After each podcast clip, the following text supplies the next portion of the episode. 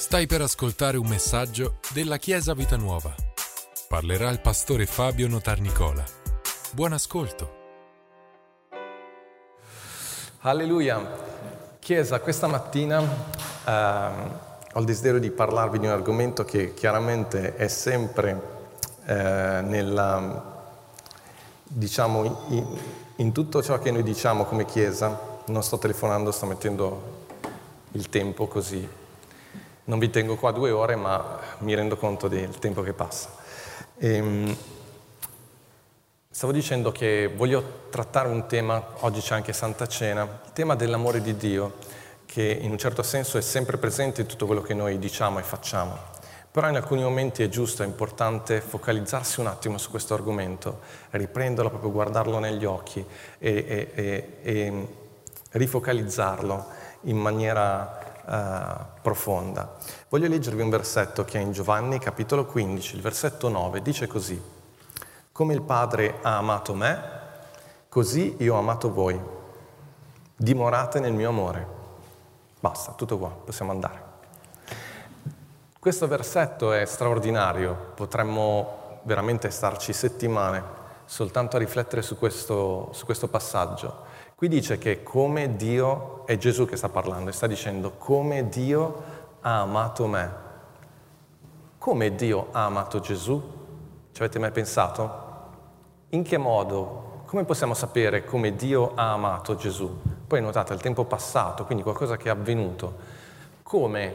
In che modo? Perché noi attraverso quello scopriamo il modo in cui Gesù ha amato, ancora tempo passato, qualcosa che, che è compiuto, in quel modo capiamo come Gesù ha amato noi. Noi pensiamo Gesù ci ha amato andando sulla croce, ma la relazione però in questo caso non funziona. Cioè Dio ha amato Gesù, eh, ma non c'entra lì il discorso della croce. Il discorso della croce è un qualcosa che avviene di conseguenza. Gesù ci sta dicendo che Lui ci ha amato esattamente come il Padre ha amato il Figlio e ci sta invitando a una relazione che è quella che c'è nella Trinità cioè Gesù sta aprendo una porta a tutti noi per entrare in quella relazione meravigliosa che è la relazione che c'è tra il padre e il figlio.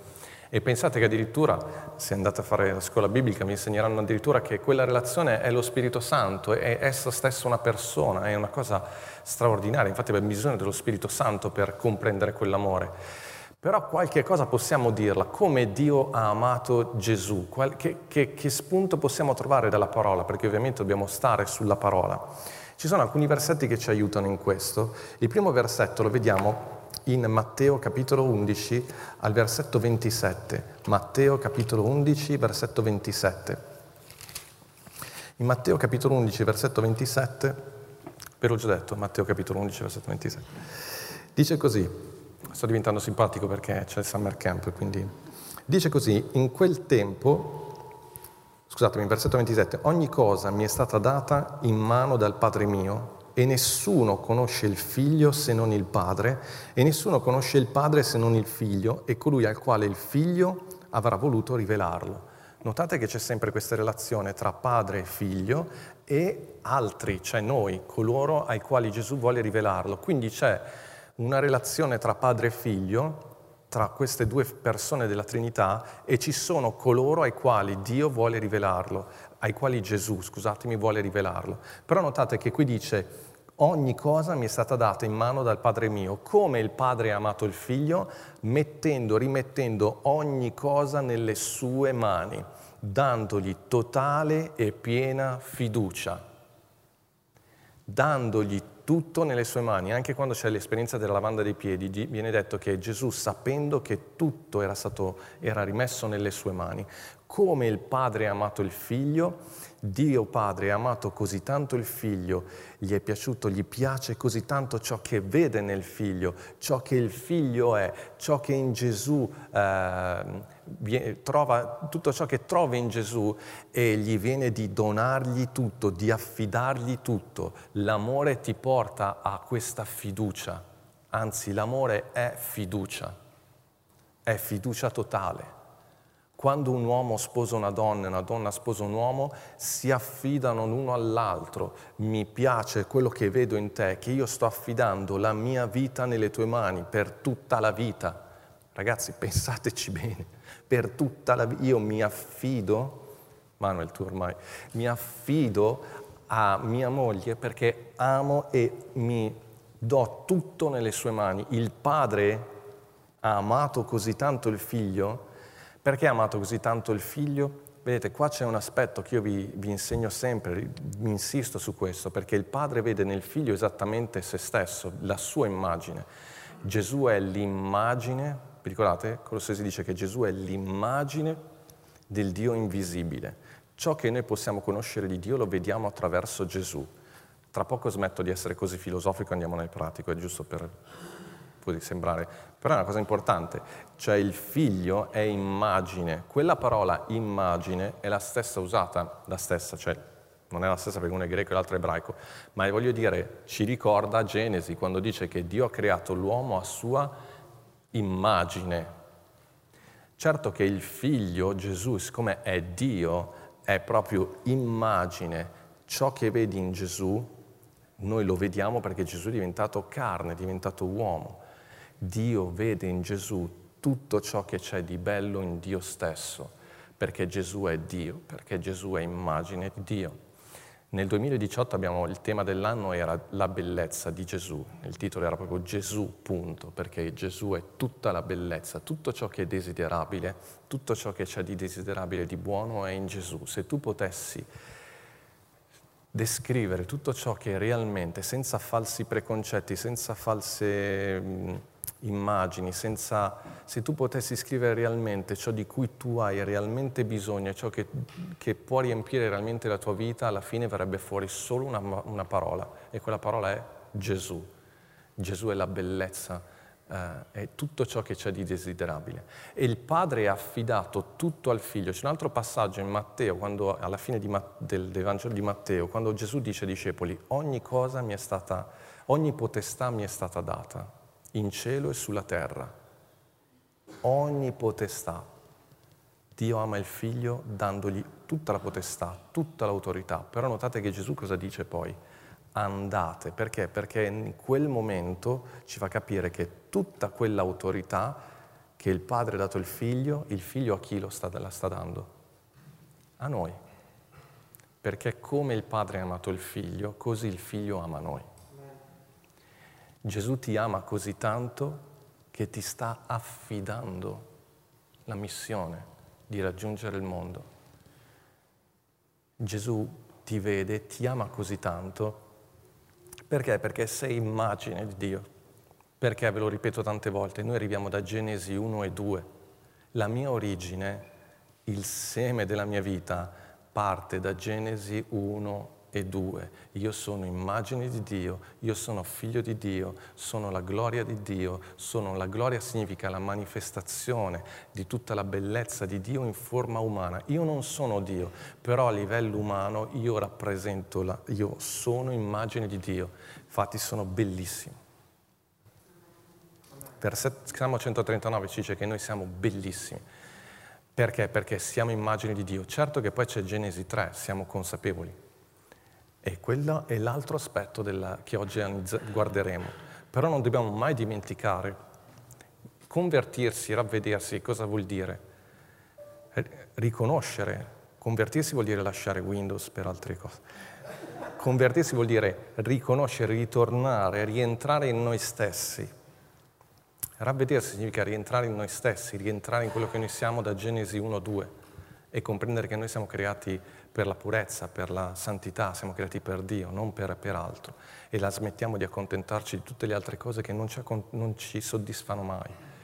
Quindi abbiamo visto questa immagine, un altro versetto importante, stiamo parlando proprio di questo, di come il Padre ha amato il Figlio. Abbiamo accennato alla gloria, infatti Giovanni capitolo 17, versetto 24, c'è un'altra espressione molto importante.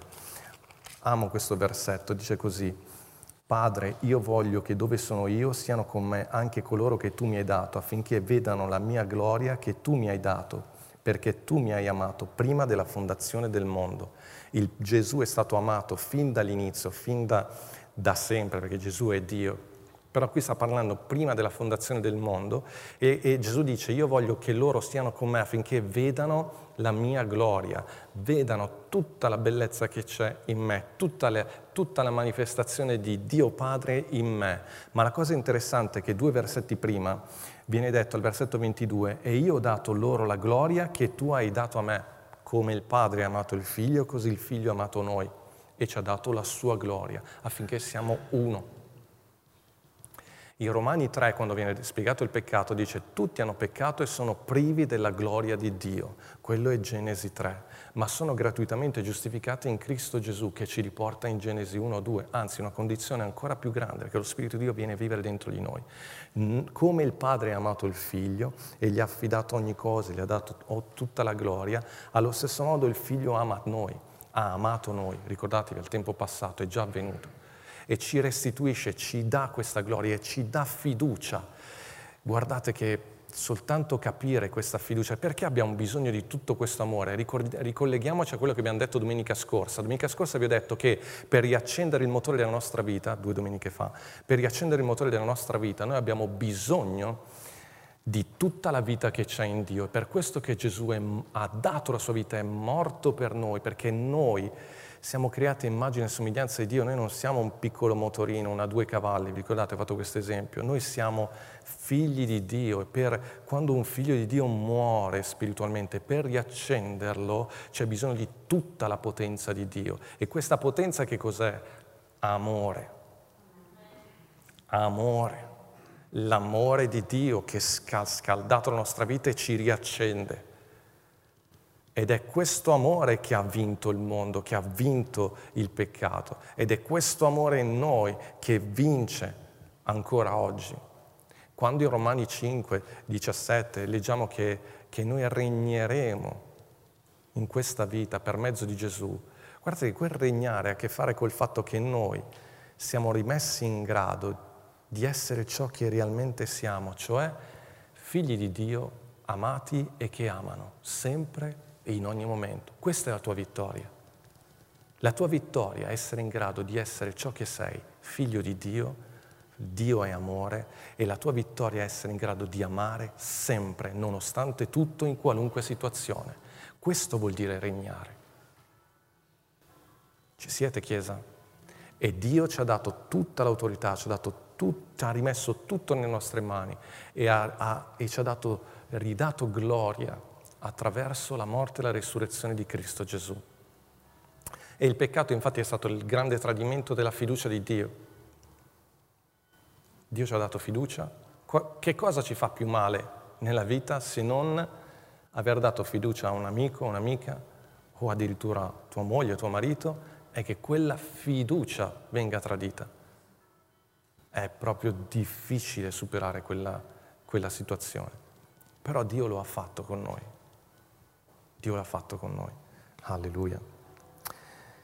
Quindi noi siamo rimessi in questa situazione, la possibilità di regnare e di vivere questo amore.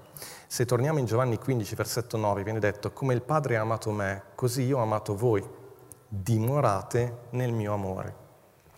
Ora dobbiamo dimorarci in questo amore. Cosa vuol dire dimorarci? Dimorare nell'amore di Dio. Eh, noi insistiamo molto, il vostro pastore insiste molto sul fatto che dobbiamo sempre avere in mente, meditare, riflettere sulla croce, perché è la manifestazione più alta dell'amore di Dio per noi, riflettere su quello che Gesù ha fatto nei Vangeli, nei tre anni di ministero, guardare, osservare, lì vedi concretamente l'amore di Dio per noi, l'amore di, di, di Gesù per noi. Perché? Perché Gesù ha uno sguardo che è in grado di vedere realmente chi siamo. Lui ci vede per quell'immagine e somiglianza che, che realmente siamo in Cristo e che realmente siamo perché creati da Dio a sua immagine e somiglianza. Lui ha quello sguardo per cui ci ama profondamente. Perché? Perché, vi lo ripeto, vede realmente chi siamo. Però d'altra parte questo dimorare nell'amore non è soltanto ricevere l'amore di Dio, il ciclo è completo quando ami con quell'amore. È lì l'inghippo difficile. Però vi ricordate che sto citando spesso il nome del, di questo libro che dice lo sai solo se lo fai. Cioè l'amore di Dio lo comprendi realmente quando contempli, ricevi l'amore di Dio per te, ma realmente quando inizi a camminare, a mettere in pratica nella tua vita quell'amore, perché altrimenti non stai regnando, stai sol- ti stai un attimino così consolando, ma l'amore di Dio non è solo per una consolazione al momento, attutire un po' i sintomi del disastro della tua vita, ma è un qualcosa che vuole trasformare la tua vita. E dominare, ve l'ho detto, significa amare, amare di quell'amore col quale Gesù ha amato noi, amare con quell'amore col quale il Padre ha amato Gesù, Gesù ha amato noi e noi amiamo il mondo. Perché è solo quell'amore che ci salva. Noi siamo salvati solo da quell'amore lì, da quella fiducia totale, da quello sguardo d'amore che ci rimette in ordine, che ci rimette in ordine. E infatti Gesù dice, se osservate i miei comandamenti, dimorerete nel mio amore. Allora, per dimorare nell'amore di Dio non c'è soltanto bisogno di comprendere quello che Gesù ha fatto per noi. No, no, qui ci sono dei comandamenti, come io ho osservato i comandamenti del Padre mio e dimoro nel suo amore. Anche Gesù ha dimorato nell'amore del Padre come? Amando noi. Il comandamento che era stato dato a Gesù era quello di mostrare la natura del Padre a noi uomini e di amarci fino, fi- fino alle estreme conseguenze. E siccome Gesù ha camminato in amore, è rimasto nell'amore del Padre. Ha compreso, ha vissuto, ha realizzato quell'amore. E anche noi, se vogliamo vivere questo amore, lo dobbiamo mettere in pratica nei confronti degli altri. E infatti continua affermando, vi ho detto queste cose affinché la mia gioia dimori in voi e la vostra gioia sia piena. Questo è un punto importante. Quello che stiamo dicendo è che se noi non amiamo, non viviamo la vera gioia, perché la mia natura, io sono stato creato per amare e tutte le volte che io non sto amando, al momento magari sto provando soddisfazione a livello naturale, ma non sono nella vera gioia non sono in quella gioia soprannaturale che viene da parte di Dio. Io sono realmente gioioso e vivo la gioia soltanto nella misura in cui io cammino secondo quell'amore. E Gesù, siccome vuole condividere con noi questo amore, questa gioia, scusatemi, ci sta insegnando che dobbiamo imparare a camminare in amore. Perché questo, questo modo di vivere è un comandamento Cosa significa? È che ti devi impegnare, perché non è soltanto una questione di me la sento o non me la sento. C'è un po' di... è un comandamento. A me piace dire che è un ordine. Perché è bello dire che è un ordine? Perché l'ordine ti mette in ordine. Un ordine che ti mette in ordine, mette in ordine la tua vita. Seguilo, segui quell'ordine. E infatti dice ancora, questo è il mio comandamento, che vi amiate gli uni gli altri come io ho amato voi. Nessun amore più grande di questo, dare la propria vita per i suoi amici. Voi siete miei amici se fate le cose che io vi comando. Notate, qua Gesù entra, gira il discorso e dice, in questo è l'amore. Io vi sto ordinando di amare gli altri. Allora qua diventa la parte più difficile, ok, io ricevo amore da parte di Dio, ma io devo amare gli altri. E l'esempio, l'esempio ce lo dà Gesù, come io ho amato voi. È vero che noi siamo bellissimi, però è vero anche che Gesù ci ha amato mentre noi non eravamo molto amabili. Noi eravamo peccatori, eravamo addirittura nemici di Dio. Noi non abbiamo accettato subito il, la, la, parola di Gesù e Gesù è stato messo in croce e lì lui ha continuato ad amarci, perdonandoci, dicendo al Padre perdona loro perché non sanno quello che fanno. Ci sta dicendo che noi dobbiamo imparare ad amare gli altri con questo stesso amore. Però ricordatevi, è un amore che viene dal Padre. Il Padre ha amato il Figlio e il Figlio ha amato noi. C'è questo questo fiume d'amore che è lo Spirito Santo, che dal Padre attraverso il Figlio raggiunge la nostra vita, è un amore soprannaturale. Con le nostre forze non possiamo farlo, ma è proprio lì. Noi non dobbiamo vivere soltanto nel naturale, noi vogliamo vivere nel soprannaturale. E la primissima espressione è la, il cammino in amore, è amare gli altri nonostante tutto, fino alle estreme conseguenze. Gesù ci ha amato fino alle estreme conseguenze. Pur di dimostrare l'amore del Padre, è morto sulla croce. Ricordatevi, la croce è un atto di rivelazione. Sulla croce c'è la rivelazione dell'amore di Dio per noi. È un atto di rivelazione. Gli altri devono, attraverso i tuoi atti, fare esperienza dell'amore di Dio. Perché l'amore di Dio ne facciamo esperienza solo attraverso altre persone, cose concrete. Quindi abbiamo bisogno di dimorare nell'amore di Dio, ma questo dimorare significa metterlo in pratica, agire confronti, nei confronti degli altri ed è un comandamento che Gesù ci dà. Io vi comando di amare e di camminare in amore per gli altri.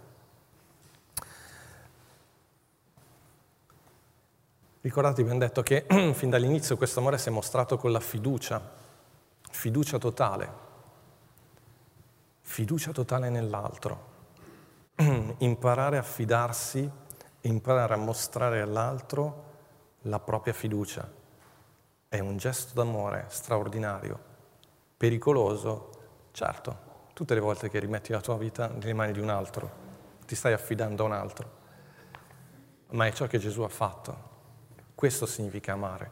Gesù ha affidato il regno di Dio a dodici discepoli 11, poi sono ritornati a essere 12. Diciamo, non erano questo grande esempio di fermezza, fedeltà, eh, integrità straordinaria in quel momento. Ma è proprio questo che li ha salvati, che Dio Padre, attraverso Gesù, gli ha affidato il regno.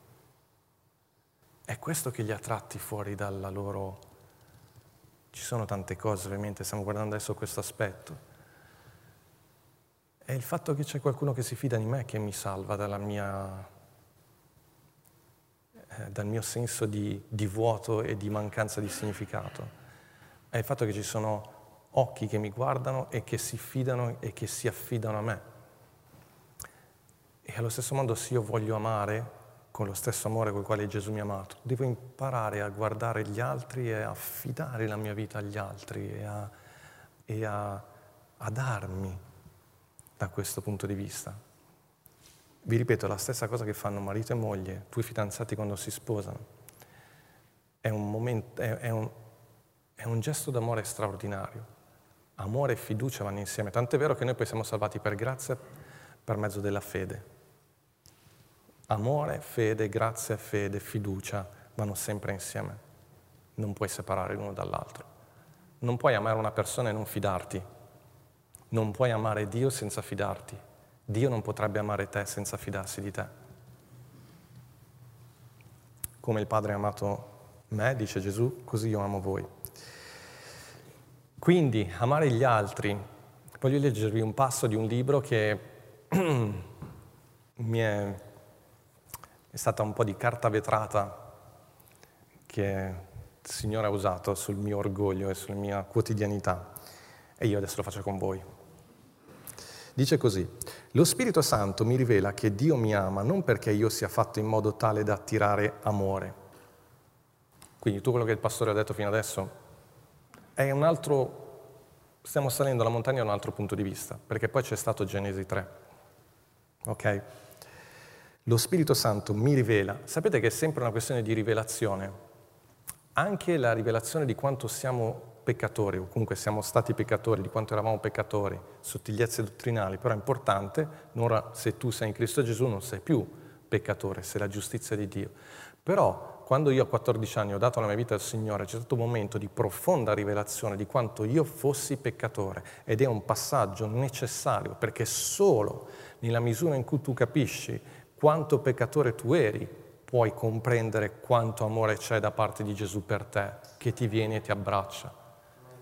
C'è bisogno di quella rivelazione, per questo che non è sbagliato predicare l'importanza, cioè l'importanza la, la, la gravità della condizione del peccatore. Sei morto, il peccatore è morto davanti a Dio.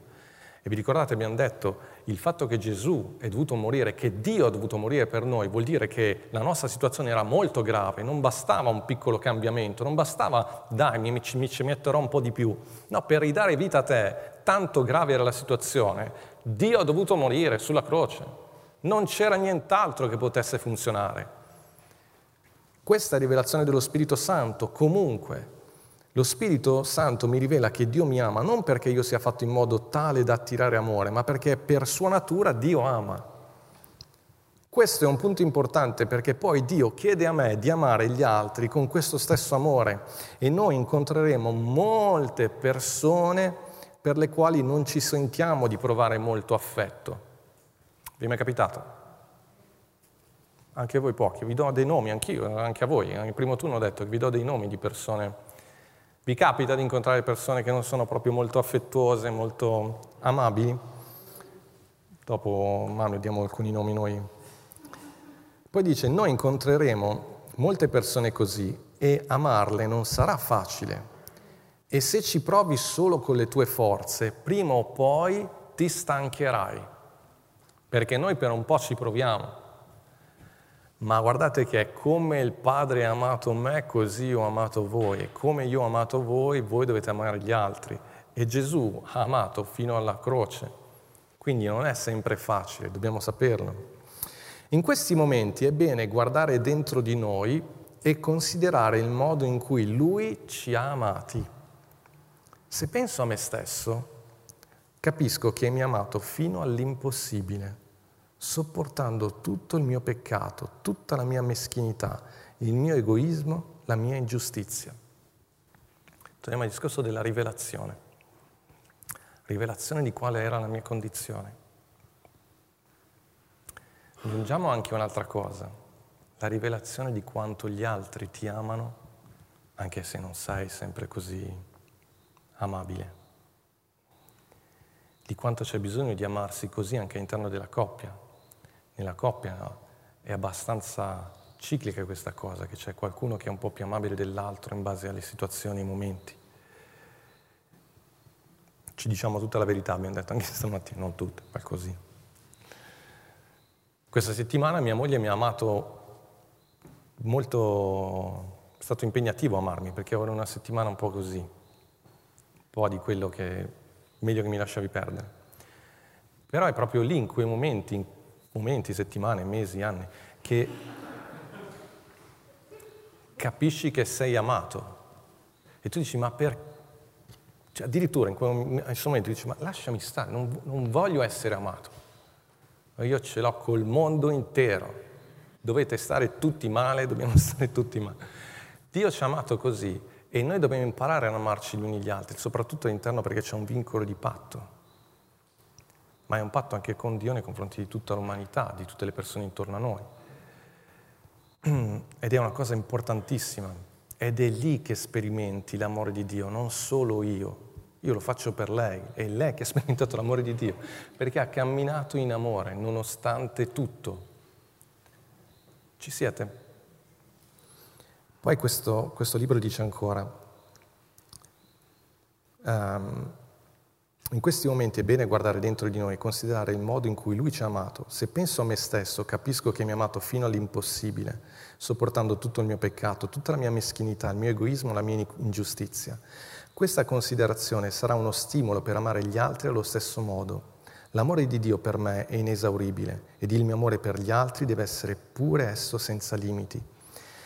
La mia crescita nella grazia, questa è la parte che fa insomma, che punge un po' di più, la mia crescita nella grazia, nella comprensione della grazia di Dio per me, si arresta ogni volta che mi irrito, e cioè ogni volta che accanto a me c'è un particolare tipo di persona la vivere, con la quale devo vivere e che non sopporto. Sta dicendo che la nostra crescita nell'amore di Dio, nella nostra comprensione della grazia di Dio, ogni volta che ci irritiamo con persone con le quali in qualche modo dobbiamo avere a che fare, non solo in famiglia, ma anche al lavoro, in chiesa, ogni volta che noi smettiamo e rinunciamo, perché guardate che è sempre la nostra scelta, noi siamo a capo, noi regniamo. E se non regniamo è perché stiamo decidendo di rinunciare a quella posizione di autorità che Dio ci ha dato. Noi regniamo nella vita, noi siamo in grado di amare sempre, se non lo facciamo è una nostra scelta. E ogni volta che rinunciamo ad amare l'altro perché è irritabile, perché è insopportabile, tutto quello che vuoi, poi bisogna anche vedere se è vero che sia così, tutte le volte che fai così smetti di crescere nella grazia di Dio e, e stai rinunciando a camminare in quello che Dio ha preparato per te. Però aggiunge, ma se pensassi a me, a quanto sono stato sgradevole davanti a Dio, sono pronto ad essere talmente identificato con il Signore Gesù che la sua vita e la sua dolcezza possano sgorgare da me senza sosta? Perché a noi piace identificarci con Gesù nella vittoria, nel fatto di uh, ricevere ciò che chiediamo in preghiera, eh, ricevere guarigione, prosperità, ma il punto fondamentale, iniziale è tutto qua. Ma riusciamo invece a camminare in amore, a vivere questa vittoria nelle relazioni, né l'amore umano né l'amore divino, ascoltatemi attentamente, né l'amore umano né l'amore divino durano se non li si coltiva. Ogni cosa ha bisogno di essere curata. E infatti conclude dicendo, l'amore è spontaneo, ma deve essere sostenuto con la disciplina. E questo, se ci pensate, vale per ogni cosa. Qualunque passione tu hai nella vita potrà resistere, potrà durare se poi ci affianchi la disciplina, l'impegno per farlo crescere. L'amore di Dio dentro di te e l'amore anche naturale che hai nei confronti di altre persone, questo amore nelle relazioni cresce soltanto quando c'è disciplina, quando lo curi e quando ci lavori. Da solo, spontaneamente, non crescerà. È per questo che Gesù dice rimanete nel mio comandamento, nel mio ordine, perché solo così questo amore potrà crescere e potrà portare frutto. Voglio concludervi dicendo una cosa, tanto chiedo al gruppo musicale di prepararsi. Noi molte volte diciamo, Dio ci ha tanto amato che ha mandato suo figlio, noi riconosciamo l'amore di Gesù per noi perché è morto per noi. In realtà la morte di Gesù è stata la conseguenza di un suo modo di vivere e del contrasto che ha avuto con i religiosi, con l'uomo, col peccato. Ma il discorso è che Dio non ti sta chiedendo di morire per, per i tuoi fratelli, ti sta chiedendo di vivere per i tuoi fratelli. Quando io abbiamo eh, celebrato il matrimonio no, con Israele e Rachel, una cosa che gli ho detto è Certo, noi diciamo, sono pronto a morire per mia moglie, ma tua moglie ti dice, oh, guarda, a me basta che domani magari quando ti alzi mi aiuti un attimo in cucina, curi un po' il bambino, che se aspettiamo che muori per me, cioè, vabbè, potrà capitare che magari una crociera la nave sta affondando, abbiamo visto Titanic, però voglio dire, prima che mi porti a fare la crociera, prima che becchiamo proprio la nave che cola picco, prima che, cioè, magari fai qualcos'altro. Il discorso è questo qua, cioè amare fino a morire, noi ne facciamo un mito, ma morire significa prendere il proprio, proprio orgoglio e metterlo sotto i nostri piedi, mettere l'altro prima di noi e prenderci cura dell'altro, ma nelle cose quotidiane, nella quotidianità. Poi se ci sarà bisogno di morire, saremo pronti anche per quello, ma in crociera non ci andiamo, non è un problema. Il discorso è che posticipiamo, che, che mitizziamo troppo le cose. L'amore è molto concreto, molto banale. Quante volte nella Bibbia c'è scritto nel Nuovo Testamento sopportatevi gli uni gli altri? Ma come nella Chiesa mi viene a dire che dobbiamo sopportarci, perché non c'è l'amore di Dio, non dobbiamo sopportarci. Guarda, alcune volte bisogna sopportarsi, non è che è molto semplice, ma anche quello è amore, e anche quello è, è parola di Dio, anche quello viene dal cielo, anche quello viene, e, e imparare a superare i momenti nei quali tu ti ricordi che nel passato avresti reagito in un certo modo e invece impari a camminare in amore e reagire in maniera diversa, ti sorprenderai e sono le vittorie più belle che puoi avere nella tua vita. Perché guardate, ve lo ripeto, noi siamo creati per l'amore, siamo creati per essere amati e per amare. E dal peccato in poi non siamo più stati in grado di ricevere quell'amore di cui avevamo bisogno e non siamo più stati in grado di amare per come noi siamo stati creati. E questo crea una grande frustrazione, crea rabbia, crea tensione, siamo sempre alla ricerca di qualcosa che ci soddisfi, quando in realtà quello che ci soddisfa realmente è questo amore straordinario che viene dal Padre, attraverso il Figlio raggiunge la Chiesa, raggiunge noi, attraverso di noi deve raggiungere il mondo. Questa è la cosa più bella e più straordinaria che puoi vivere, ma la vivi nelle cose quotidiane, la vivi nella tua famiglia, nella tua casa, con i tuoi figli e questo dono meraviglioso di trovare un padre che ti guarda e ti dice mi fido di te. È un dono meraviglioso e Gesù ha, proprio, ha fatto proprio questo, ha mostrato questo amore per noi da parte del Padre, ci ha affidato ciò per cui Gesù è morto, che è la sua Chiesa, e ci ha affidato la missione di raggiungere i perduti. Che ne facciamo di questo compito, che ne facciamo di tutto questo amore. Deve trasformarci, diventare noi stessi dei canali per raggiungere gli altri. Amen, Chiesa. Grazie per averci ascoltato. Rimani aggiornato attraverso i nostri canali social. Ci trovi su Facebook, Instagram, Spotify e sul sito www.chiesavitanuova.org.